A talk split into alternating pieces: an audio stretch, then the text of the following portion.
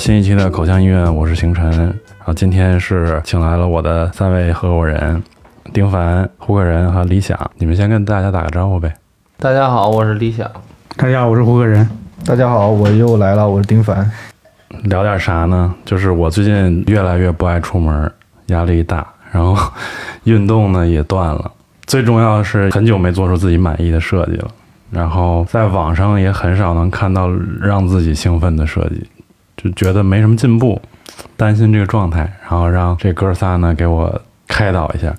聊聊呗。刚才我说那感觉你们有吗？嗯，去年冬天我有这种感觉，就是那个时候连书都不想翻，然后星辰跟我聊这个方向的那个内容的时候啊，我觉得嗯特别同感。啊！但是感觉最近，我现在觉得自己又慢慢活过来了。反正再到这个主题，我的感受跟去年冬天那个感受还挺大差别的。呃，但是感觉行程还没缓过来。那行程先说说到底现在具体咋了？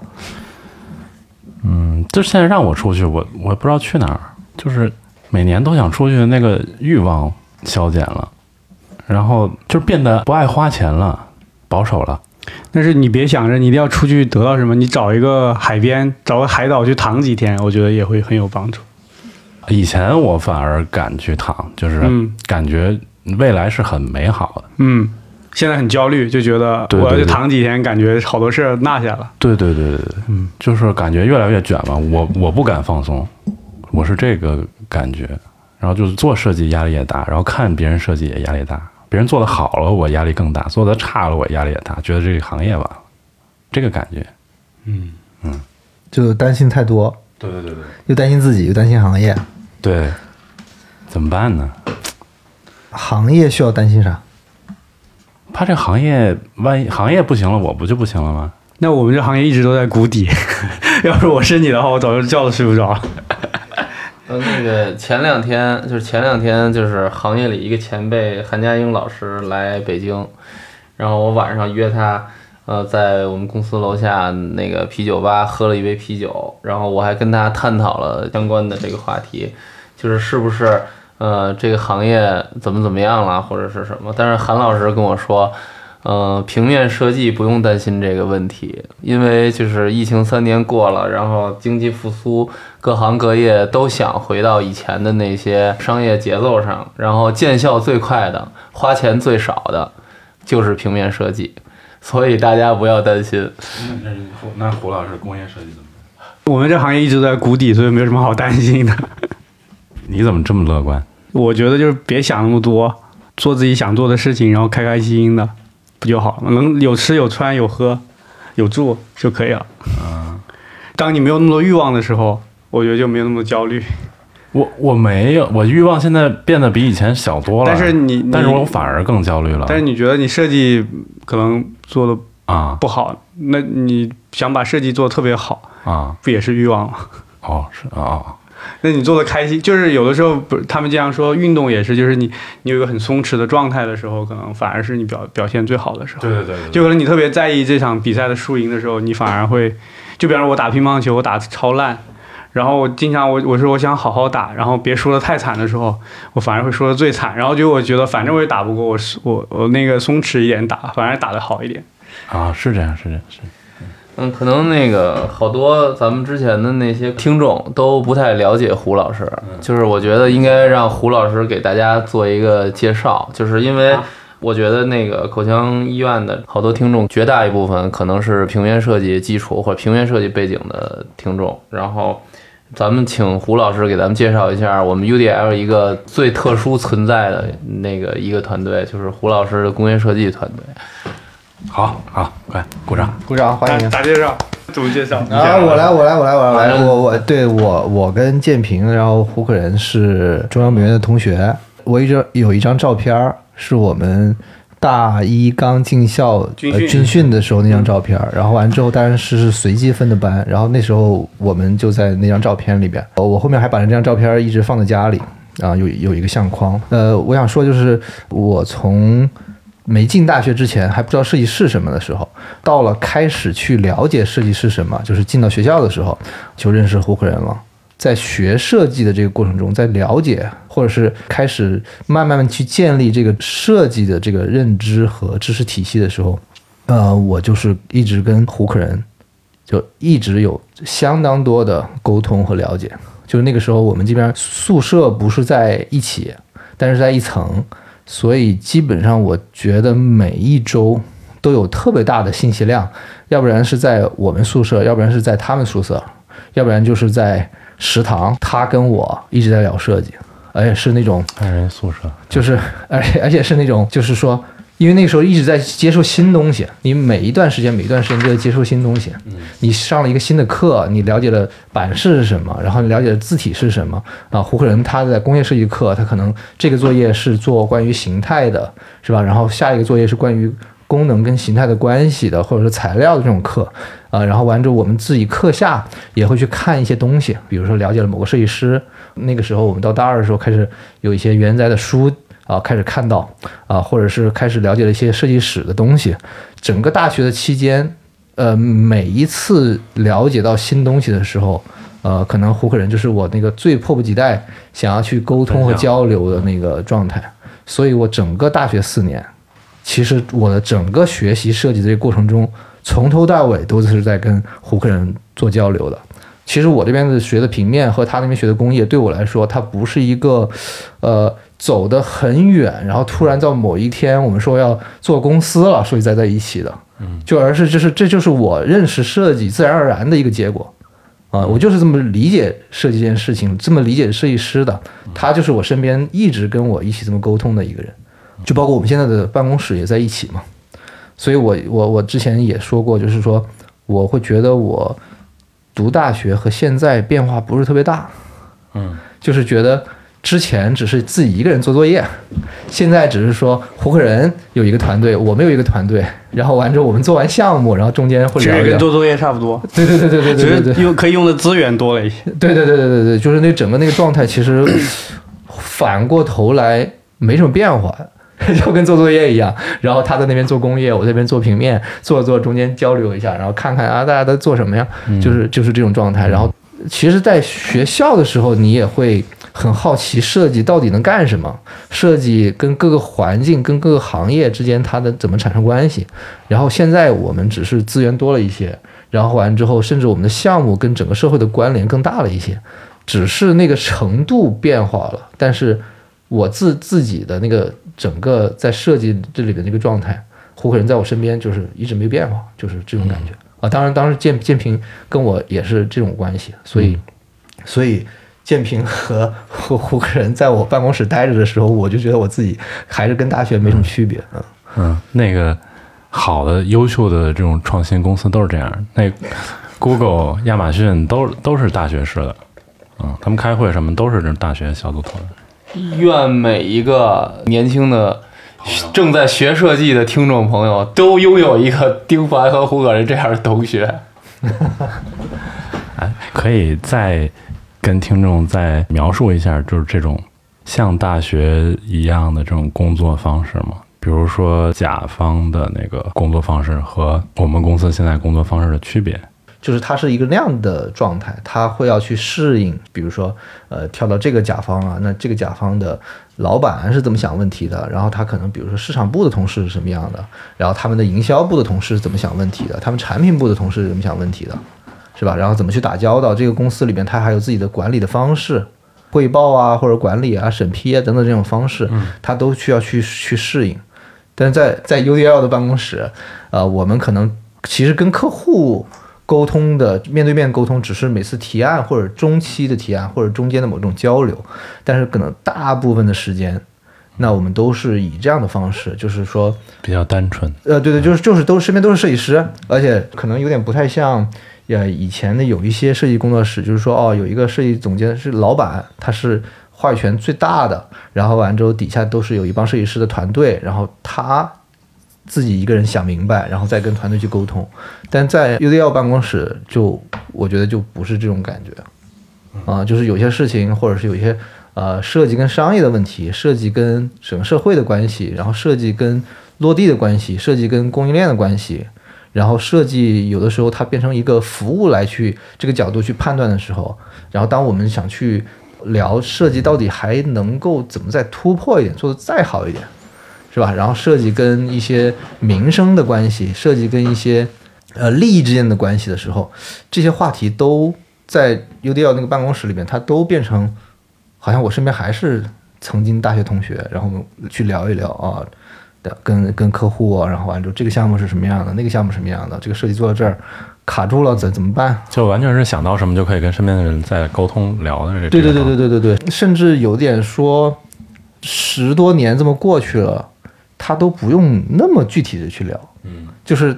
胡人在旁边做一些事情，嗯，给我就是已经是有交流了。我在办公室做些事情，我想有些信息已经传递到他那儿了，嗯。都可能不需要每天说要说多少个字，或者是多少句话，大家就是十多年了，就这么就在身边这么一起工作，嗯。嗯。嗯。我上我我上上个周末吧，上上个周末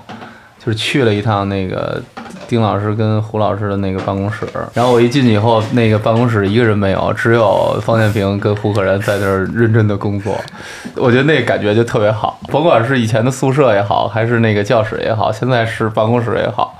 就是他坐在那个角落，然后他坐在那个角落，但是屋里只有他们两个人在敲着键盘，点着鼠标。嗯，对，所以所以我会觉得从这个角度来去介绍的话，我会觉得大家会很好能理解为什么 UDL 就是我们现在。这么多个合伙人团队里边，为什么会有呃合伙人这个工业设计团队？然后甚至这个工业设计的团队或我们的工业设计的项目，其实对很多人了解 UDL 人是并不陌生。但是大家可能不太了解的是，哎，为什么他们会有一个工业设计团队？我想刚刚那个解释，呃，其实一说出来，大家其实就很好理解了。对我觉得这是我来去介绍胡克人这个工业设计团队的一个对我来说很重要的一个前情的一个背景吧。嗯我也是前几天去找丁凡，然后看见胡老师在那儿做了几个新的、新的某品牌的新产品模型瓶身设计，然后我拿在手里，就是就像一个没见过世面的小孩子一样，然后我把玩了许久，然后他给我特别认真的讲了一下，就他这个结构是怎么样的，然后如何做到什么什么什么的一个状态。对于平面设计从业者的我来说，还是一个很全新的一个感觉。工业设计这个东西可还离我很遥远，我觉得非常有意思的一个东西，所以我我来回来去的开关开关的，我觉得就是特别有意思。可能这个工业就是就像之前胡老师跟我说的，就是工业设计在国内的这些小型设计公司里边很少。对吧？对，因为很难活下去，我觉得。对对对，就是就是就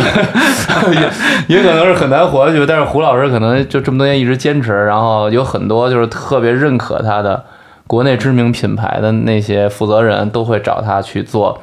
平行开发，然后产品开发和那个属于自己品牌独一无二造型的这些这些需求会找胡老师去做。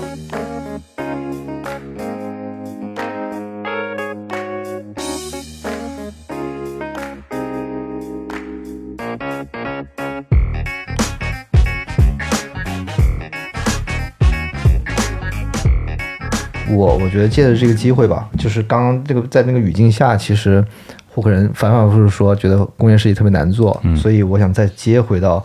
呃形成那个刚刚那个话题。嗯，我刚把这事儿忘了。对对对对，刚高兴点。对对，就是 就是就是，比如说，嗯，这个行业或者工业设计这个行业挑战特别大，因为它比平面设计的门槛要高，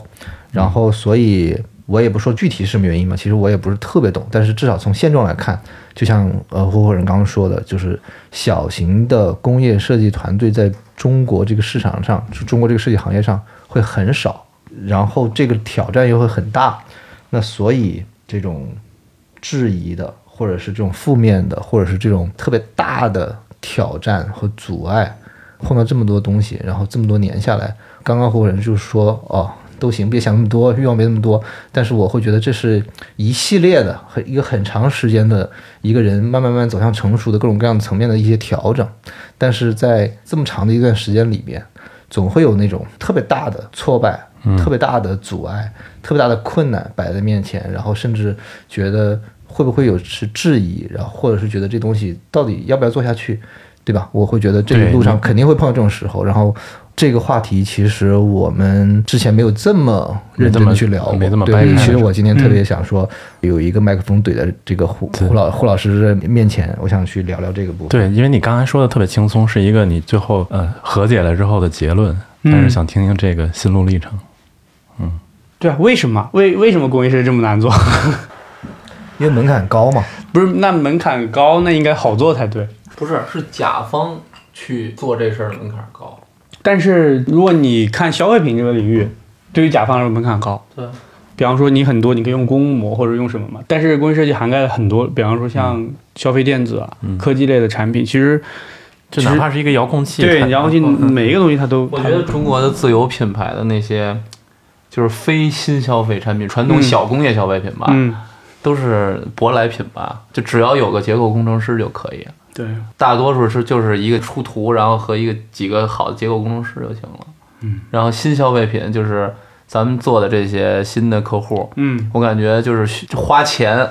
而且花一笔还不是很少的钱去找一个工业设计团队给我设计，然后一次次研发，然后打样儿。花好多模具对，这个应该是还是需要一定成本，不像说找一个平面设计师、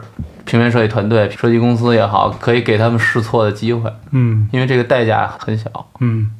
我觉得可能还有一点就是公众或者是品牌或者决策者对于工业设计理解，可能还是偏向于外观设计，就是一个东西长什么样。嗯，但其实一个东西长什么样的本质是它在什么场景、有什么人、有什么功能、怎么去用它嘛。对对对，但是可能大家的理解是是一个外观设计，那外观设计可能可以很低，就是首先就会觉得它的价值没有很大，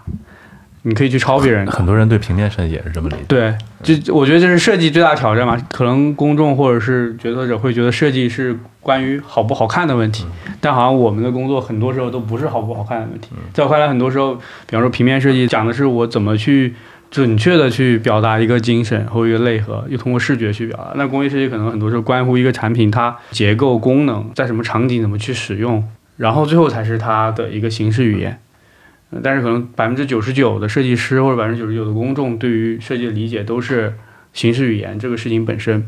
刚刚理想也讲了，就是产品设计背后的投入和挑战又特别大，所以导致是一件非常难的事情。然后我们做这个东西又不想是单独去设计一个形式语言，那就让我们的工作变得更加的困难，就是从每个维度挑战都很大。呃，不管是你从本身设计的成本，还是到后后面开发和生产成本都超级高，所以导致愿意为他付出这个成本的人就非常的少。那你还得去教育客户。对，你还教育客户，所以所以这个我觉得是比较难的地方。但是换过来说，就是嗯，市面上永远还是会有这样小众的需求，对吧？嗯就是永远是一是有人是能意识到这种重要性的。那我们其实就是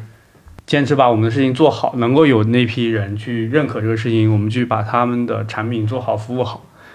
然后就能活下来。能活下来就从长期来看，我觉得是乐观的，因为可能有这样需求的人会越来越多，或者品牌越来越多。它其实是商业竞争或者是卷到一定程度之后，你必须要做的一件事情。嗯而且这个事情就从我们行业来说，它有超级多的积累和内功。就比方说你的工作方法、嗯你的工具的使用、你的程序方法，这些其实都需要很多很多年的积累。所以我觉得，就是我们这个行业可能就像一棵树，它成材要长好几十年或者很长的时间才能成材，所以它不能急，所以就就耐着性子慢慢做，然后坚持慢慢成长，慢慢去越做越好。然后可能到了一个时间段，它成材了，它自然就能做起来。但是前提是你不能死，你得活下来，所以活下来特别重要。我觉得那个胡老师说的，就是可能越来越多的人有这个需求，就从咱们几个团队从去年开始跟胡老师有交集的工作的次数就能看出来。你觉得你们之前就我们咱们没加入 UDR 之前，你们这十年次数多吗？就是你跟胡老师又做品牌，或者又做包装，然后又做工业设计结构包装的这这这种交集多吗？呃，不多啊，就是因为不多，所以我们自己给自己布置项目，就是做那几年月饼。对，就是工业团队跟平面团一起做，对，就是不算特别多。我们开始会觉得，呃，是一个机会放在市场上，但是只是说那个时间点，它是需要酝酿这么多年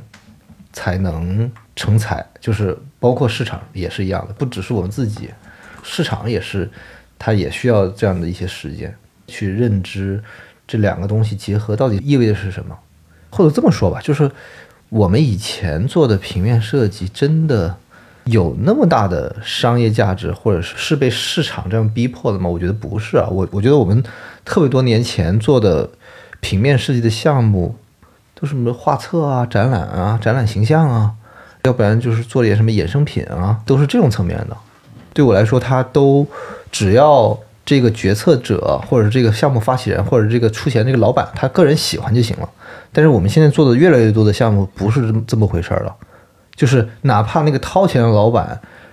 他喜欢或者不喜欢，他他也得想想我的消费者是不是喜欢这样的东西，然后他要不要很谨慎的去做这个决定。然后因为消费者在意了设计，所以呃我们的价值变得比以前高很多，所以找我们。就是我会觉得我们以前碰到的那个市场和现在的这个市场不一样，对对对，完全不太一样。对对，这是这几年比较大的一个体会。对，其实其实这真正对于消费者来说，他不会那么分什么是 logo，什么是呃 VI 做的好不好，你的 logo 做的好不好，你的产品做的好不好，你的包装做的好不好。消费者就是一就是我们做我们大家都自己作为一个正常的平时日常的一个消费者，就是一眼看过去，它是一个很综合的感觉。对，有品牌上给它加分的，对吧？有你在 VI 的这个部分的细节。比如说很粗糙，大家也能感知到；然后你做的很不错，很精彩，大家能感知到；很一以贯之的这种 VI 的体系，大家会觉得你的整个的品质，嗯啊，然后信赖感会很好。然后完之后一看你这个包装，哎，是公模还是私模？然后你做私模的时候，你这个设计语言做的好不好？你的使用方式，然后它的材质，对吧？它的 CMF 处理好不好？他都不会这么去看。消费者就是一瞬间把所有东西。嗯，综合起来，综合起来去看，啊，然后这就是最后就买那个单。虽然不同的东西，他们的消费决策的链路不太一样，但是整体来，我们就是很笼统的来说，就是一个很大的一个整体设计在这里边，它是拆不那么开的，拆不成呃 logo，拆不成 VI，拆不成包装和这些东西的。嗯，所以现在的这些品牌这么看重设计，就是方方面面它都得加强。所以，那我们这样的合作，我觉得会。自然而然就变得特别多了。嗯，可能这也是为什么我觉得现在就是我做出来让我自己满意的设计更少了，就是因为它评判这个设计的人变多了，他的决策维度变得更复杂了。就不是说我以一个以前的那个设计师的在以前那种语境下的设计的那个评判标准，在现在不适用了，所以我可能还有一个对那个设计的一个期待吧。但是现在会有这种，嗯，落差感，嗯，就是现在更多的是一个多方面的平衡吧，嗯嗯，对，更多的东西要平衡，感觉我觉得是挺难的，嗯嗯，就前段时间刚好有那个年轻的设计师，就是别的设计公司的出来的设计师，简单聊了几句，嗯，就会表达说，哎，好像平面设计好像越来越商业，然后完之后越来越。就是变成了一种大的方向，然后他就觉得是这样吗？就他就表示了一种疑问，就会觉得有点无趣，或者在他的角度来觉得，然后那我我就会觉得说，那他的他的目标是说做一个很不商业的设计，是他觉得特别好的吗？他觉得也不是，但是就是觉得就是想不清楚，只是说造造成一种混乱。那我我会觉得就是因为这样的。任务加上来了，这个任务是，呃，五到十年前很多中国平面设计师他本身没有背负的那个任务，嗯，就是那个商业社会里边，呃，把商业价值点说清楚，嗯，然后在大的这个市场的经济流通中扮演了更重要的角色，这些事情是以前的平面设计师不肩负的，突然肩负上来了，责任其实变重了，难度其实变大了。啊，对，然后这个时候大家还觉得，哎呀，是不是可以更轻松、更有趣？然后我还想去做一些嗯呃展览的形象，一些一些一些活动、一些书展的形象等等那些好玩的、有趣的、打动人的，然后完之后那些很特别的，甚至有点前卫的东西。但是我想说，这两件事情其实已经是不太一样了。就是有的人可能自己擅长什么，他可以做某一个方向啊、也也有更厉害的，他可以都做啊、但是我觉得这个事情得分清楚，这个大语境其实已经不太一样了。嗯就以前的设计就跟现在设计不是一种完全一样的工作。嗯对对对对对对，呃，胡克人前段时间刚好在呃给中央美院上那个工业设计的课，我们可以不聊具体是学院是怎么样，聊一聊就是比如你在学生时期了解的工业设计和你在社会上了解的工业设计，和再回到学校教书，你把这三者放在一起聊聊吧。嗯，你觉得你现在的想法是什么？怎么讲？就是比方说我们念书的时候，十几年前学的东西还是，就是教育还是比较经典了，对吧？嗯，就是可能一年级我们不分专业都上基础课，嗯，然后二年级大家选专业，平面设计、工业设计或者是服装设计、首饰设计，按照其实你最后设计产出的这个东西，它承载这个 idea 的这个媒介来分类嘛。然后完了之后，就每一年的课程都是在这个基础上逐渐的变得更专业。比方说，如果你产品设计，你二年级可能会学一些跟材料相关的东西，然后动手相关的东西，然后可能一些设计的程序方法，还有是一些，嗯，针对一某一个小的专题的一些设计训练。然后你可能到三年级会再进一步到四年级做毕设。当时就是教育是很传统的嘛，但是当时学生，比方我我我们就可能一开始之前学这些，然后后来就在想，可能老师教的都是用设计去解决问题，对吧？我们讨论都是用设计去解决一个问题。然后我还想，好像作为一个学生，就是你的资源和你的经验和你的时间，你其实你很难用设计去解决一个问题，而且能证明它这个解决方案是切实可行的。所以当时我们经常讨论一个点，就是说设计除了解决问题以外，还有什么路径？就我们当时讲批判性设计嘛，就是一零年、零九年那那会儿，在嗯我们学生时代经常聊批判性设计，就是设计可能在学院的语境下，它不单单是作为一个解决问题的训练，它反而可以作为一个提出问题的一种方法、一种方式，就是那可能它会更适应学院的语境。比方说，如果大家对于嗯一次性的过度的是包装会有问题的话，那可能我作为一个学生，我的答案不是说我设计一个可以减少一次性包装的包装，因为因为可能你没有足够的资源去证明这个方案是可行的。但可能更多的是你可以针对这个问题去设计一系列的产品，来加深别人对这个问题的关注和考虑，就批判性设计的一种类型嘛。嗯然后，但是你走向社会之后，可能在主流商业里面还是去通过设计解决问题，然后，然后但是在过程中就想说，你怎么能够有创造性的去解决这些问题？其实我我们到现在，我们所有的实践都是在想，我做一个项目，我找出我核心要解决的问题和挑战，然后我用一种创造性的方式去解决。那这创造性的方式就可以让这个事情变得可持续，因为它可以一直在变。嗯但是在学院的环境里边，现在已经就变得完全不一样。就是可能，比方说像中央美院，就是现在已经不分专业了。学校讲的是很宏大的主题，就是设计师应该可以改变世界，你应该是科学家，你可以是社会学家，你可以是任何东西。嗯，然后学校的也不分专业，然后一堆课，学生自己选。呃，你想成为什么样的人，你自己去选你的课，最后你再做一个东西。然后学校里边，呃，解决问题好像已经不重要了，重要的是你能不能有一个很概念性的东西，能够体现设计师在这个世界上对于很多很热门的话题的关呃的参与度是不是足够高？我觉得这个里这这这是另外一个极端，这极端问题就在于。他忽视了一些设计教育里边非常基础的训练，比方说你就是如果你不知道一个东西它是怎么做出来的，它的生成方式是什么，那你很难去以设计为支点去改变世界。嗯，比方说如果你去上课的话，你会发现学生很多他的，因为他之前选的课的原因，会导致他的背景会很不一样，然后就导致你很难去给他做命题。比方如果你你给他一个命题，可能要涉及到一些相对基础的专业知识，有可能很多学生是没有的，所以就变成了。嗯，你要去假设所有的学生他是没有任何专业基础的，然后去布置一个课题，可能要考虑到啊，这个课题最好是不要用软件，因为很多学生可能不会用软件，因为学校一直在灌输你用软件那是职高，就是职业学院的学生做的，你们都是天之骄子，你们是要改变世界，你不需要去学软件，或者去学软件的事情不重要，所以我觉得他，我我反而会觉得现在的学生就在这样的方式教育学生走向社会更迷茫，因为那个落差超级大。嗯，就是你你在学校里面，老师每天告诉你是你改变世界改变世界，然后出来好像工作都 找不到，或者找到的工作是是没法改变世界。排个水洗标，或者是做一个特别特别基础的东西，而好像你就假设你平面设计师，你去找份工作，你每天去排一个水洗标，好像你排版的知识好像也没有，就是感觉从学校走向社会之后得从零开始学的感觉。那比如说刚刚有三段嘛，就是等于说一段我们说是很 old school 的一个设计的教学的认知，其实它跟走向社会之后的设计工作其实也是不一样的。嗯，然后现在又有一个更超前或者更前瞻的这种教育的方式，那三段东西就是三种定位，你会觉得在你的判断里面到底哪个是超前，哪个是滞后的？就是或者是说这个超前和滞后它总有一个标准，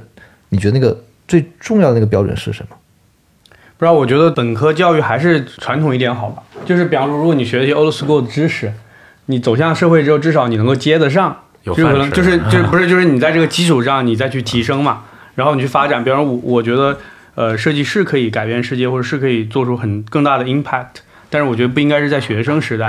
可能是到我们这个阶段，就是我们已经有很成熟的设计实践了。我们可能对于很多工具啊，对于很多东西、用户啊，各种包括这个产业、这个环境都有很深的理解了的时候，然后可能我们可以去做一些事情，可以真的有一些改变的作用。嗯嗯嗯，现在的问题就是，可能学学生毕业之后走向社会，发现你你你之前学的东西好像没有任何作用，就是你得从零开始学，就是感觉大学念了个假学校，然后出来之后什么东西都得重新开始，从零开始学的感觉。我们大学毕业的时候，你你走向工作岗位的时候，至少我不用从零开始学软件，对吧？嗯就是基本上我们这些最基本的手头功夫是有的。那可能就是你跟着成熟设计师，你学的是怎么在这剧上去发展。但现在可能是没有，就是这个这个都没有。我们把它放到行业里看吧，那是不是我们之前的那种 old school 的设计教育，它本身也碰到了很大的问题，所以才会变成这样？嗯就是假如说这事儿特别好，对吧？就是我平面设计这这嗯专业放在这儿、嗯特别好，嗯我就每年不断的，或者是过几年不断的迭代去优化它，还是平面设计，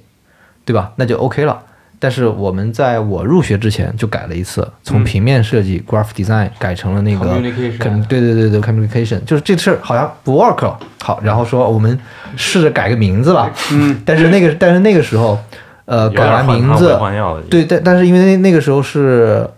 我记得应该是两千年初吧，最初的那几年开始换，换完名字之后，我们入学的时候，其实就是这两个名字都可以用。嗯，你说你学的是什么？我说哦，我是视觉传达系的学生，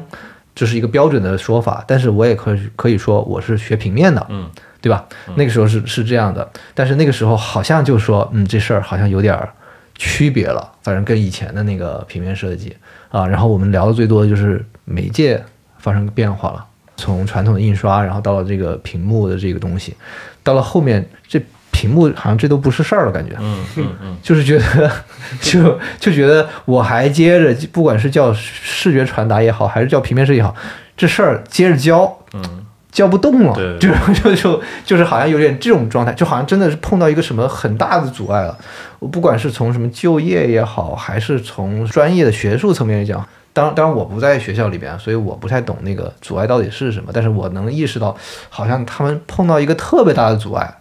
我直接就砍掉了，直接的那种。我觉得可能是想提升这个专业，就这个教育跟当下社会的 relevance 吧，就是更注意、更关切的话题，对那个关联性更强一些。或者是当下面临的挑战，好像以前的传统的这些设计的教育的东西，你啊、你好像教出来就是手工艺者，对，嗯，然后好像会被边缘化。呃，那这个是其实这个事情本质上跟我们这个行业是一样的挑战。那就是等于说，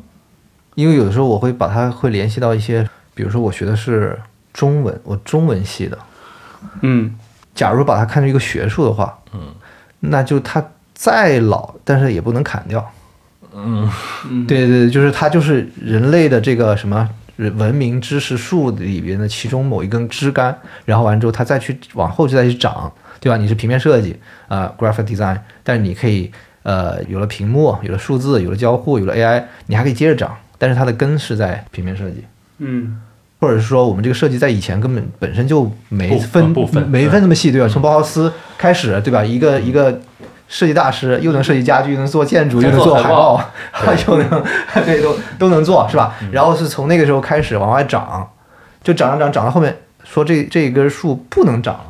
我们砍掉，我们重新变成呃智能设计、城市设计或者是什么那那些，那这个是中中间没有了，那那到底是一个什么视角？假如把它当学术，我觉得它就是不是它就应该在哪儿？嗯，假如当做职业教育，那就是现在市场上缺什么岗位，我们就培养什么岗位，嗯就是就是那个中职那一套。是不是因为时代变？我想问胡老师，就是你现在教的那些学生，他们还像你上学的时候那样有某个大师作为偶像，有没有崇拜？不知，道，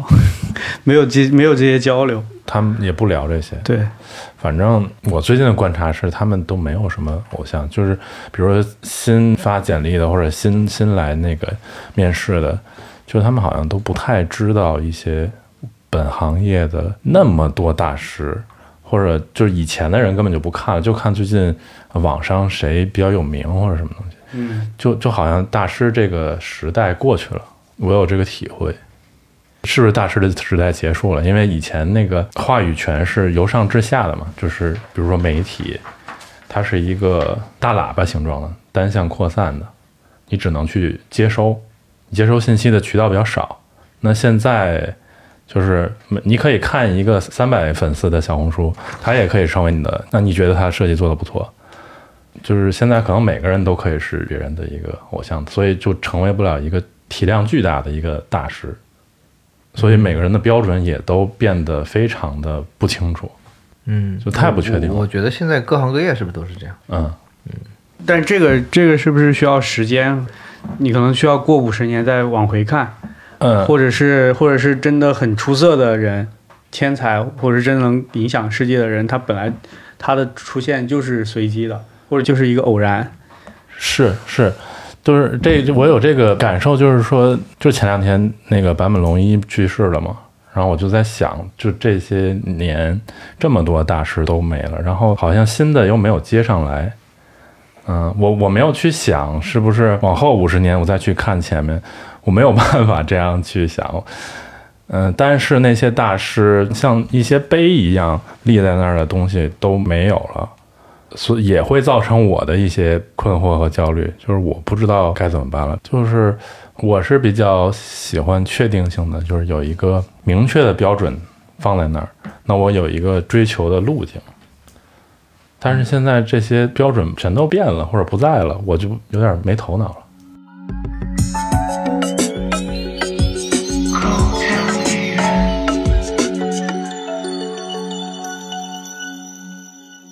我们还是把这个问题甩到胡老师这边，就比如我来问，就是呃刚刚说的那个从学校出来到社会上有一个巨大落差，对吧？就觉得之前能改变很多东西，呃，这个设计的作用和价值特别大，然后出来会有一个落差，然后你这个落差是在什么时候？然后你怎么解决的？这个落差是我记得当时我们刚毕业的时候，工作其实还是有新鲜感，就是因为你一直在学东西，就你对这个行业感兴趣，就可能一直在在学习，然后可能以前做的东西都是在学校里面的一些训练，但是你走向工作岗位之后，你设计东西可能是可以大规模生产，你可能会学习到很多跟生产啊、工艺啊，就一个产品怎么从概念到实物的过程。然后我真的让我遇到巨大落差，就是可能工作了三四年，就我出国念书之前，就觉得哦，好像做的工作一点价值都没有，就是换壳。我觉得我们当时设计洗衣机，嗯，那个洗衣机本来就是一个普通的洗衣机，卖两三千块钱，然后那个甲方是一个超级有名的大品牌，他们就觉得我现在要一个一万块钱的洗衣机，但是呢，我不想改里边的任何核心的那些部件，就是电机啊那些，所以我我希望你们能够设计一个洗衣机的外观看起来像现在 iPhone 一样，但是 iPhone 四嘛，那个不锈钢的外外框有玻璃，那种一个很酷炫的外观，设计一个壳，套在以前的那个两三千块钱的洗衣机的结构上面，然后去，然后我这样我就可以去卖一万块钱。那个那个那个项目是让我突然对我这个做事情特别绝望的时候，就是我就在做一个壳，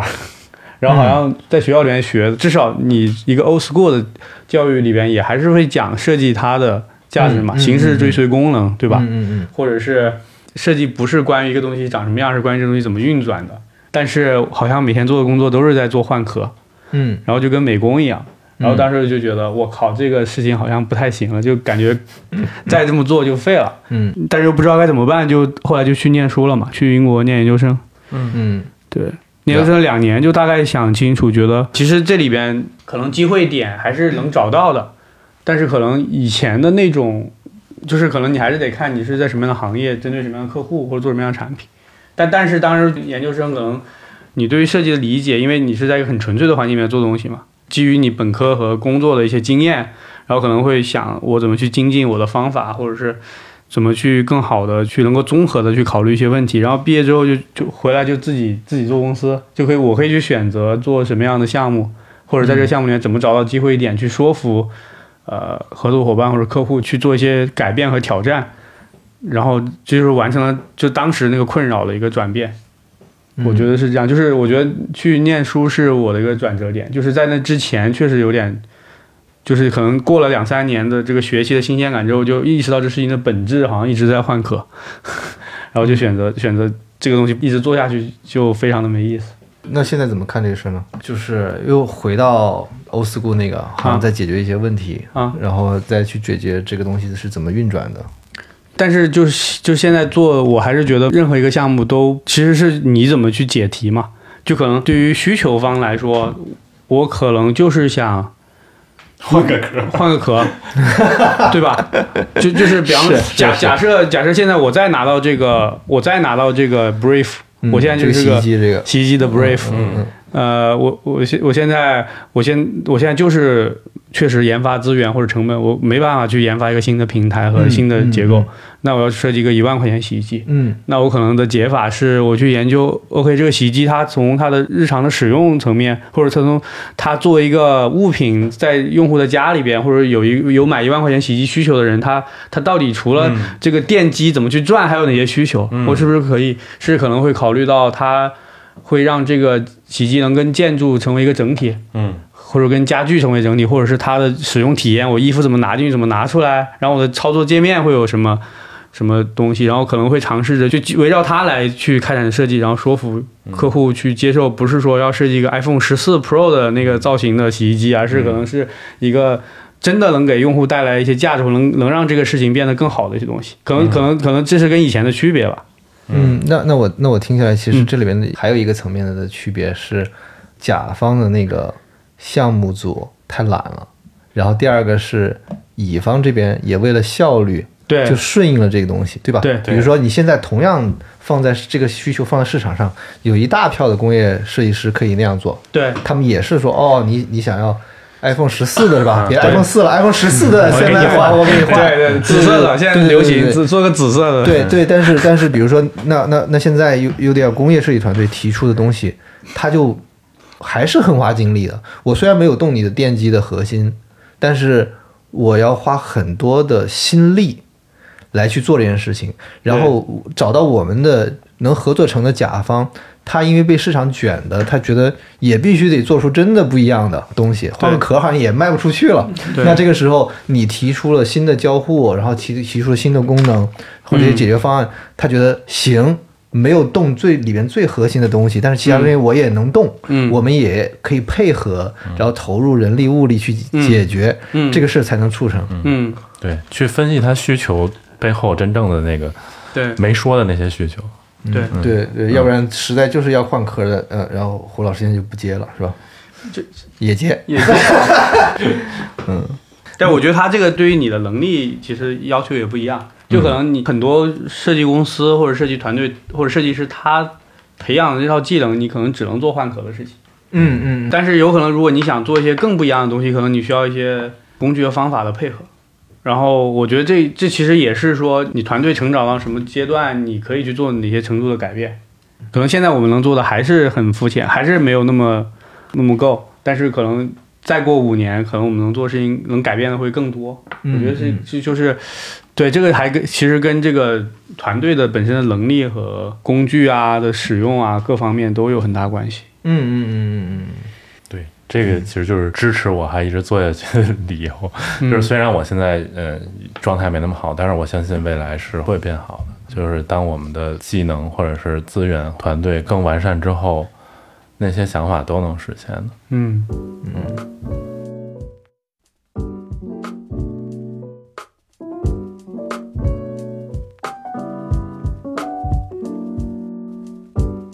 就如何设计出一个呃工业设计产品吧？能不能胡老师给大家讲讲，就是你们是怎么工作的？就比如说拿到一个 brief，或者是举一个别的例子。就是就我我们设计一般分三个阶段嘛，第一个阶段是需求的整理和调研，第二阶段是概念设计，第三个阶段是设计深化和落地。调研和需求整理其实就是可能一般我们拿到个设计需求，往往就是客户可能从商业的角度，从他们的语境下面的一个需求告诉我们，比方说我要设计个什么产品，我针对什么样用户，卖多少钱，我希望它在哪些地方有差异化的地方。但这些东西可能它没办法直接作为一个指导设计的一个需求，然后我们可能会花一些时间去，嗯，去做一些调研，比方去了解这市面上同类的这些产品，他们是什么样的，他们是设计成什么样，优秀的东西，他们成功的那些产品，从设计的层面它可取的地方是什么，然后总结出一些可以借鉴的一些点或者一些思路。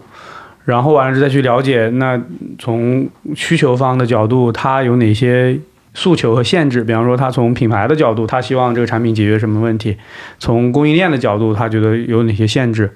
从其他的这些，从他营销的角度，他希望这个产品要能解决哪些问题。然后我们就综合调研看到的东西和对于需求的整理啊这些。就输出一个就是真的能消化的，就是能够开展设计工作的一个 brief。那这个 brief 里面最重要的一个点就是说我这个项目我关键要解决一个什么问题或者挑战。比方说，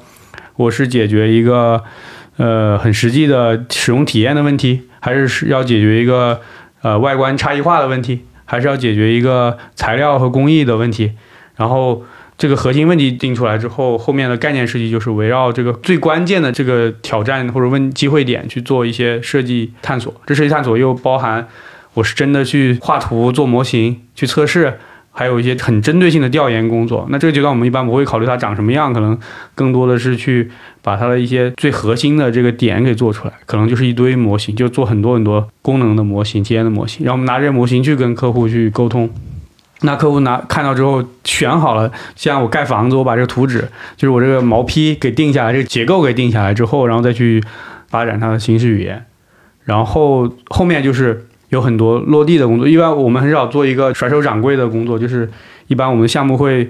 从概念设计做完之后，深化设计可能会跟供应商一起，然后最后去跟进它的生产和落地还有测试的工作。因为一个产品你的设计深化完成可能完成了百分之五十，因为后面在它的生产和落地的时候，你会遇到特别多的挑战，这挑战可能是跟材料有关，可能跟工艺有关，可能是跟测试有关。那这时候你还得去不断去打磨它。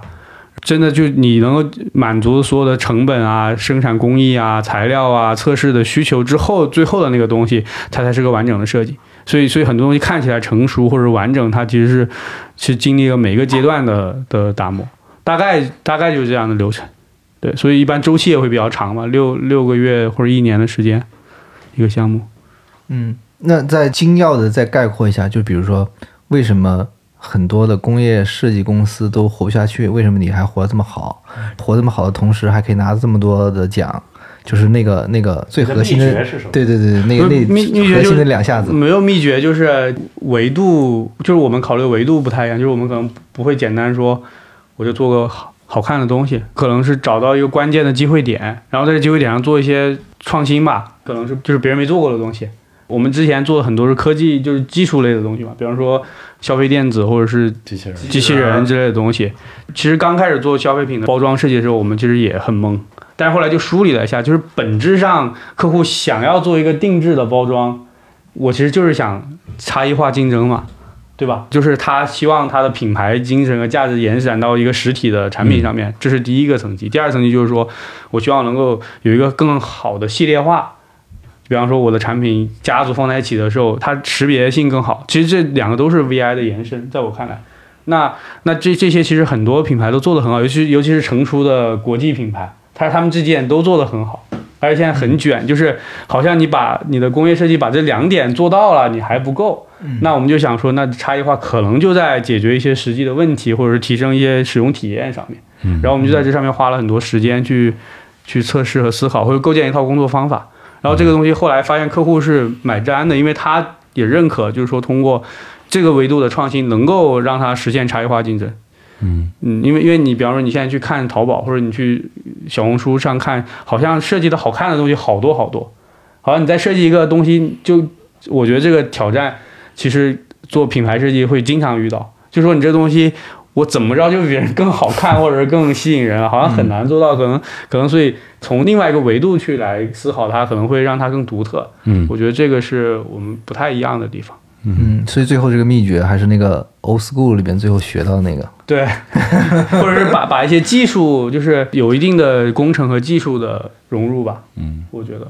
嗯，就我我我刚刚那个话的意思，我是觉得最最后绕回来了，嗯对吧？当那些东西都不是更特别的地方，最后还是回到我有没有真的解决某个什么问题，对。对吧？啊。就是这个部分是最那个 old school 的东西，就是那个埋在那个从大学被培养出的那个骨子里的东西，告诉你设计就是解决问题的，最后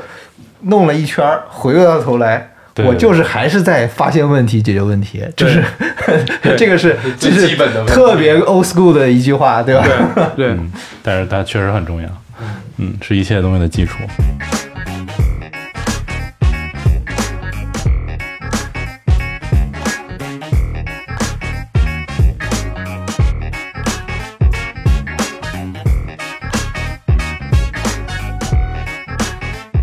刚才聊到了改变世界，就是怎么想设计师怎么能怎么改变世界的。我我是真的认为他是能改变世界的。嗯，先听听你们怎么说吧。工业设计肯定能改变世界改变改变世界，不敢说让生活更美好。啊。就 咱们不是用了很多产品设计、工业设计，然后改变让生活更美好的东西吗？嗯桌子上摆着就不少。那你比方像交通导视，是不是能是不是改变世界？对，就是这样一点点的改变，去慢慢的去去让这个世界变得更美好一点点嘛。每个人让世界变好一点点，不就更好了？这个事情，我去年有一个自媒体的小的采访，然后我不是很重视的，在某一个细节的问题上提了这么一嘴，但是这个事儿本身我也是也是相信的。但是这个当时我说的话是说，呃，以前刚学设计的时候，觉得设计能改变世界，然后后面就是跟刚刚我们那个话题一样，一到社会上，然后从实习开始就有特别大的落差感。怀疑是啊，对对对，然后完之后这些年，然后慢慢又回来了，就是但是但是这个时候这种状态又回来的是，呃，其实跟刚学设计的时候那个差异是挺不一样的，就是对改变世界这个词的认识都不太一样，嗯。啊，然后以前的觉得改变世界得像是那种英英雄似的，哎对吧？哎就是那种那种那种 hero 那种状态的拯那种救那种。啊，对对对，改变世界的。然后现在那种改变世界，就觉得就是这个地球上的无数的行业、无数的分支、无数的这个地球的这个文明，每个脉络上它都会有一些细小的突破。比如说，我们说哲学到现在有那么多流派，那么多细节，然后完之后或者一个一个一个一个艺术，从古典艺术，然后那么多分支，然后慢慢一直到当代艺术，然后又有那么多分支，然后你说那幅画怎么着了？嗯，它没怎么着，但是你要放在艺术史，好像呃极简主义就有了一点用。你说后现代主义的设计，或者是什么新浪潮也好，或者什么之类的这种东西，你去说它到底怎么改变世界了？你要放在特别大的语境下，好像啥用都没有，除了我们平面设计师知道这是什么玩意儿以外，其他人可能也不关注。嗯但是你当它放在这个呃平面设计史这个脉络里边，它就有用了。它虽然很细微，所以对我来说，它有两个层面的，就是我我想去做成这件事情啊，但是它对我来说，现在我来考虑这个事情，会有两个维度。首先，我会把这事放的特别小，我不会把它当做那种 hero 那种状态，对拯救世界那种状态，他会很细枝末节。当然，大家会说特别细枝末节，那就说了跟没说一样，好像那那全人类每一个人，那不都每天都会做一点这种很细微的事儿吗？但是我觉得在这个上面，我会再加一条标准，就是得找到那条脉络。就是你是平面设计师，那就你就有一个平面设计师的脉络。你在平面设计这里面，你要去做那个分支，这个分支哪怕再微小，它只要做了，它分出这么一条支来，然后它能够让后人也好，或者是让你接下来的路也好，它能在这个分支上接着往后走，那我理解就是开始改变世界了。嗯它虽然是一个很细微的改变世界，但是它是改变世界了。就是就是就是像就是像我刚刚说的那个当代艺术有那么多脉络，但是我作为一个甚至我都不是一个艺术家，但是有的时候我会去看当代艺术或者看看艺术史的时候，我就突然看哎，比如说极简艺术这这个想法特别有意思，或者是说我突然看到行为艺术的开始的时候啊，我觉得他们那个想法会很有意思。就是我们说把这个事儿说的特别大的那个例子，就是大家都知道的，比如说杜尚的泉哦，你说他那个东西放上去，对吧？一个小便池一放上去，好，改变了世界啊，我们把世界缩小一点，改变了艺术，改变了艺术史，对吧？但是那你这样去说，我把这个尺度再放小一点，当极简主义的时候，人们放一个棍子或者放一个水泥墩，说这就是艺术，对吧？我们开始走向极简主义，那人们看东西的视野，嗯，理解艺术的方式，嗯，从那个地方发生了一点点变化，一点分支，然后呢，后人也会有人会看到它，然后也会得到启发，然后从此人。在看东西的时候，多了一个个角角度度或一个视野。虽然这个人不一定很多，就比如说这个地球上现在这么多人，但是可能关注到或者受了极简主义启发的人，可能五千、一万、十万，它虽然可能数量很小，但是我觉得那一样特别有价值。所以我现在理解的改变实际是这个，嗯是这种这种状态。所以，所以这东西其实两个条件加在一起，就是它的难度就会调的对我来说比较适中，就是好像能做到，但是也好像很难。嗯，得够一下。啊，对对对对对对，所以当他又重新要去找回一个脉络的时候，那我们就要去回溯曾经和之后。所以，所以我之前不是也有时候老会提说，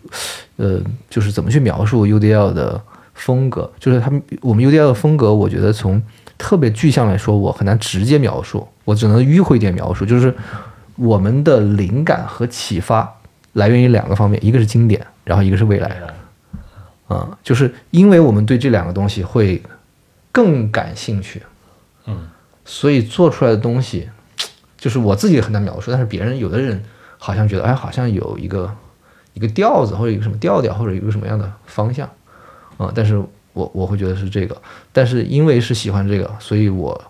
会把跟改变世界也会结合的近一点。因为我经典，我是在以前的脉络上去找那个坐标，或者是找那个指引，然后未来就是说，那我顺着别人走也行，是吧？那是六十分、八十分。假如说我顺着别人走的时候，在这里边做了一个分叉，然后这个分叉能够还能给我自己和别人带来一些启示的时候，那我理解那个就是接下来人的经典啊。当然那是一个追求吧，我理解。嗯嗯嗯讲的好，嗯，就是我想要的答案。对我其实花了很多时间来想这个事儿，就是比如说他说的那个落差，因为我不知道为什么，可能是平面设计的门槛比较低，然后导致我们的那个速度会很快，因为很多设计一下就做完了，嗯，它不会像工业设计，它那个成材会很慢，所以我在大三去实习的时候，那个时候我记得我当时特别的困惑，我还回学校问了导师，当时是王敏，呃，那个学校院长。我说那个，我感觉好像这个特别不重要，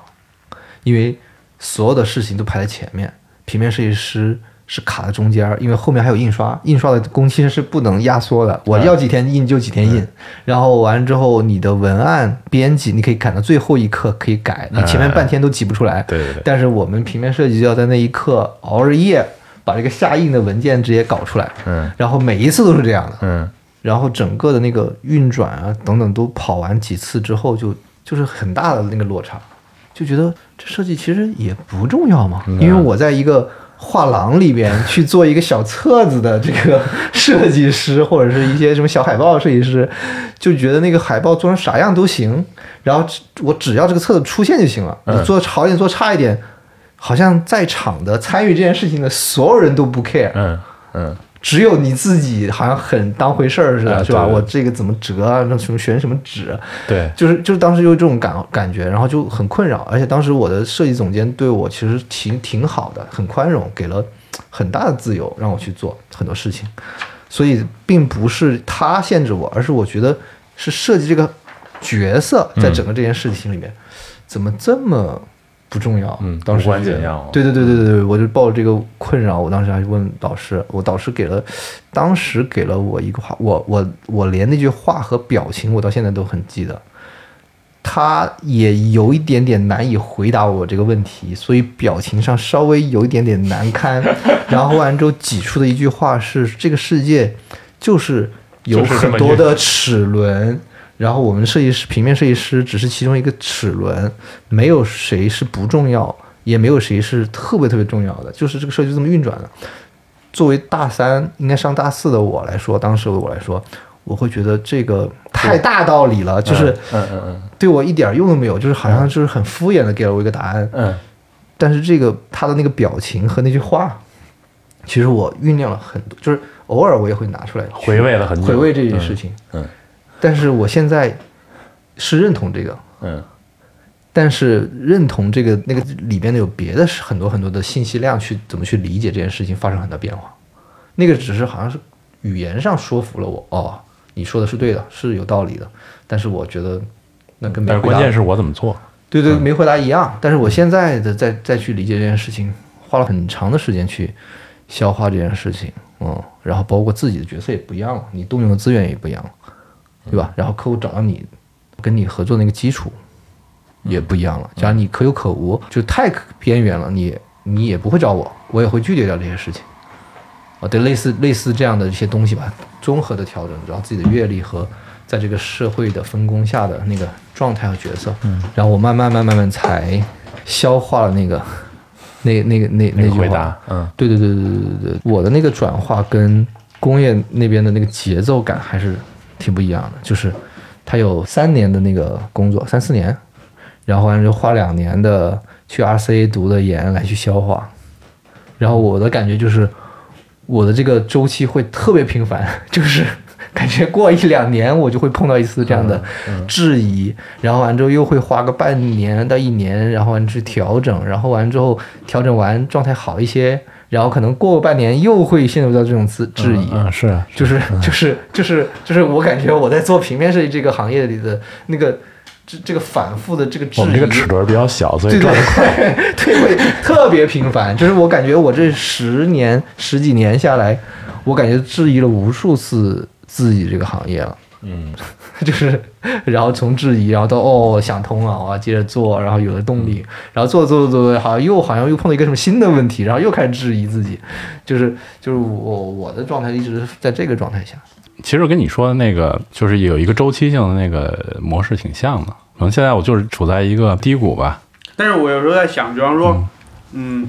我觉得现在让我觉得有新鲜感，就是做不一样的东西，就创新嘛。但是我我有时候在想，如果我是平面设计师，嗯，我应该怎么创新？我好像想不到怎么创新。对，对对呀、是对呀、就是是就是这个很难、啊。但是我觉得这个东西就是它，它是最可持续的一个点，就是让你自己有新鲜感。但平面设计怎么创新呢？但但你知道吗？这个东西你在你那儿可以描述成“创新”这个词，创新。嗯，但在我这里边，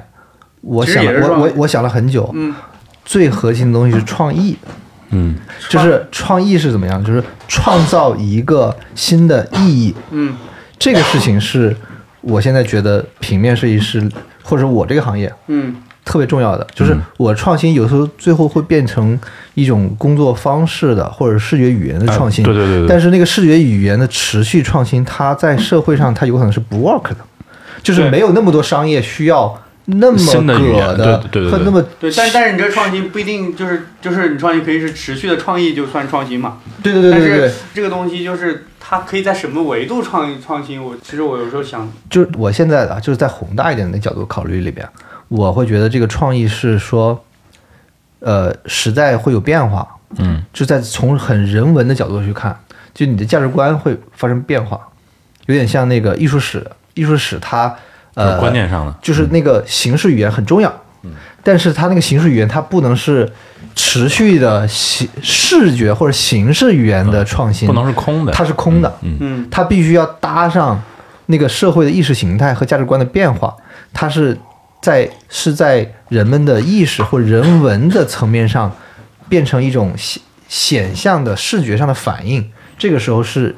艺艺术史上特别重要的。嗯你有新的认识之后，你有新的表达的语言，然后完之后，大家产生了新的观看的一种思路和一种视角，然后这个这样的东西，它是三者是挨在一起的，嗯人文的变化、形式语言的变化，然后完之后再反到观看和理解这件事情，它是一直这样的。所以对我们这个角色来说，它就永远是这样的，就是嗯，从某种程度上，我还是觉得袁哉在做的很成功的，就是他确实在我大学的时候。改变了我去看一个消费品、看一个品牌，然后甚至看一个广告的时候的那种认识。但是他做的绝对不仅仅是一个我这广告拍地平线，我这形式特棒嗯这么简单。嗯它一定是反映到人们的消费的认知，然后他在这里面去做了一种价值观层面的一个补充或者一个弥补，然后再反映到形式语言上。就是它永远是在那个创意，就是意义的那个意。对我我我觉得我现在就是在对社会的这个认识上，我觉得要补的课太多了。就是我也不想在形式上、视觉语言、表现语言上去做那些刁钻的东西，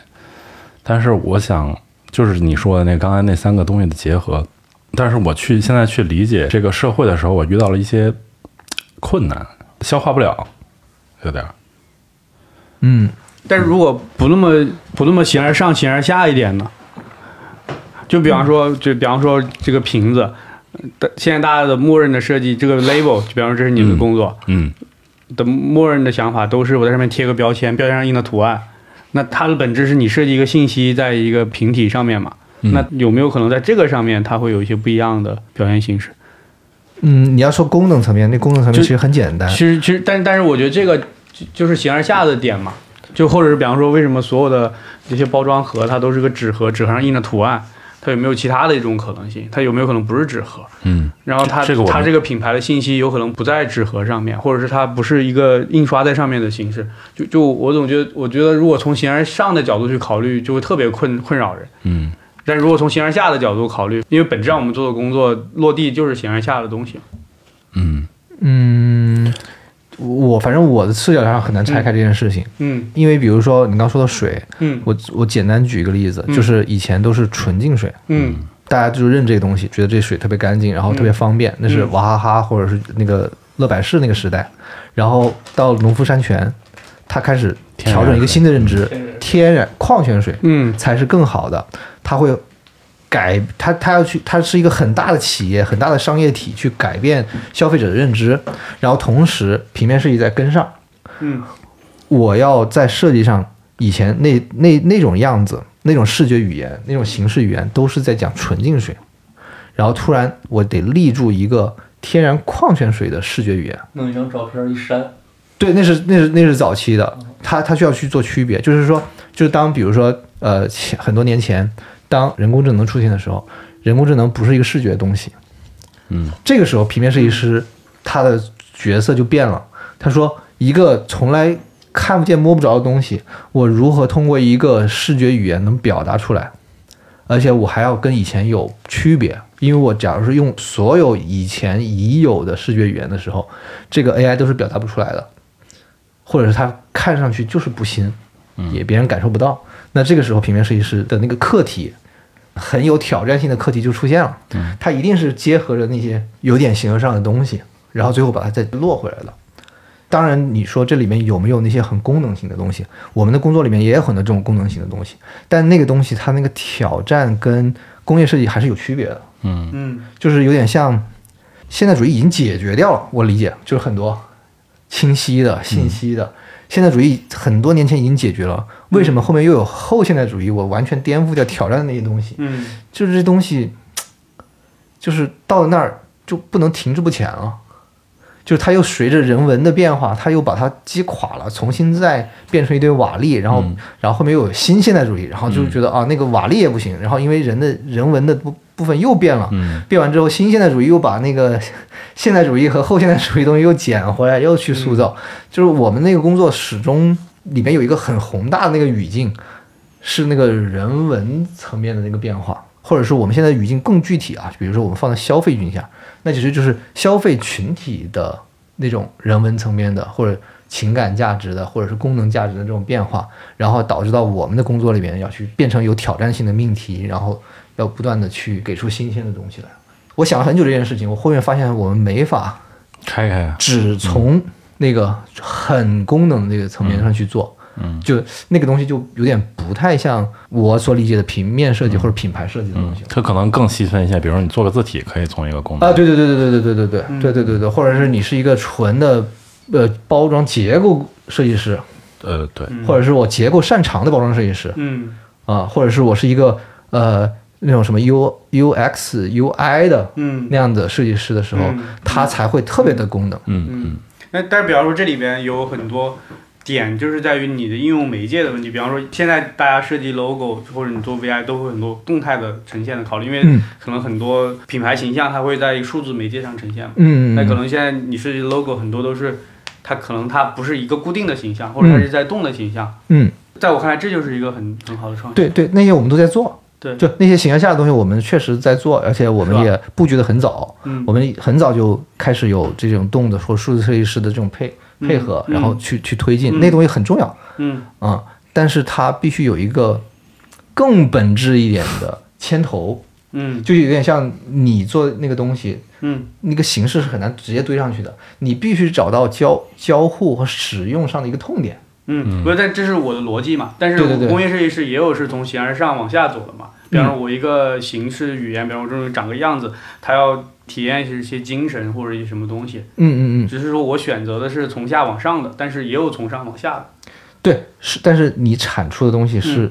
就是那个产品，嗯对所以你这个东西很 work。对，我产出的东西是个标，是一套 VI，嗯是一套视觉规范或者一套形式语言。嗯它落下去的时候，它嗯。不像一个 app，就是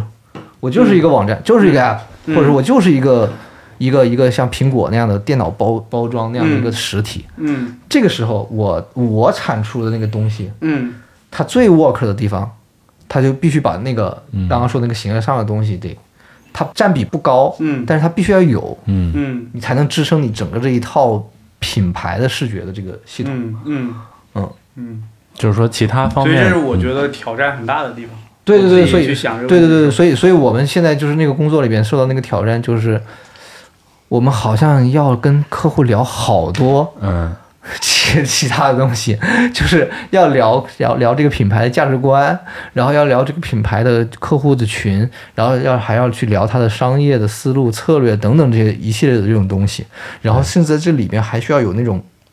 跳脱出所有这些东西的某种洞见，嗯嗯嗯，才能找到那个机会点。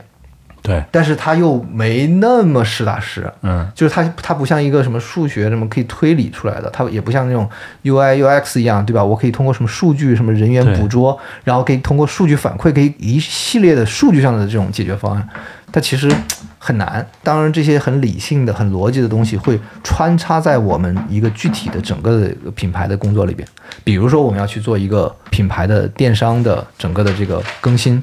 啊，形式的更新，嗯，那其实里边有相当多的理性成分的部分，但是那个东西又不是百分百的全部，我必须还要抓一些形而上的东西，然后再放进来，有一点点像，嗯，奢侈品逻辑，我理解，嗯嗯，就是你奢侈品的逻辑，你完全用一套纯理性、纯体验还是纯什么痛点，它是讲搞搞不清楚。对对对对对，它一定有一至至少吧，就是有百分之一到百分之十的那种讲不清道不明的某种人文的东西在里边，要不然它绝对成不了奢侈品。但是但是就那个东西反而更重要，对对对对对对对对对。就是缺了它不行。对对对对，这这这这确实是我现在做品品牌这个事情特别大的一个挑战。啊，我也我也是，所以可能就是感觉力量使使不出来，有点儿，可能难在这儿吧。对以前的以前的我们的工作会比较简单，以前真是更实际、更落地，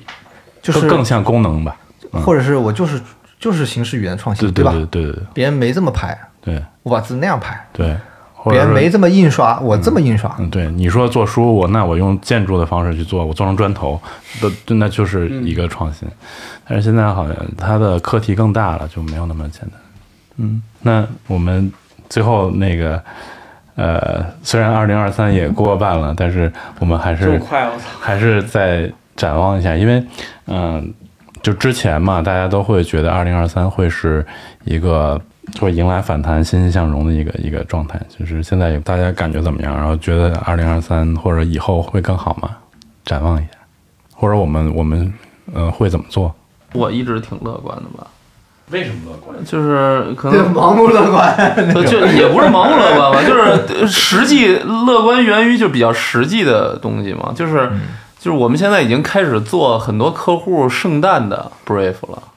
嗯，就是单已经排到对，就是说，就是就是客户，就我们服务的那个品牌们，已经就是把今年的事儿提前规划这么久了，就是说明他们对市场还是乐观的，就是他们对市场的乐观，所以那我们为什么对传递到你这儿了。对对，传递到咱们这儿，咱们为什么不乐观？因为人家做这么大品牌，人家考虑的事情会远比咱们经营一个设计公司要难得多得多，就是思考的那个东西要多，然后那个看问题的那个视角可能会更大。人家都能这么乐观的安排着、推进着各个项目的时间，那我们为什么不呢？同你们同样的，为什么你这么乐观，然后传递到行程那儿，行程这么焦虑？因为星辰因为要做实际的工作。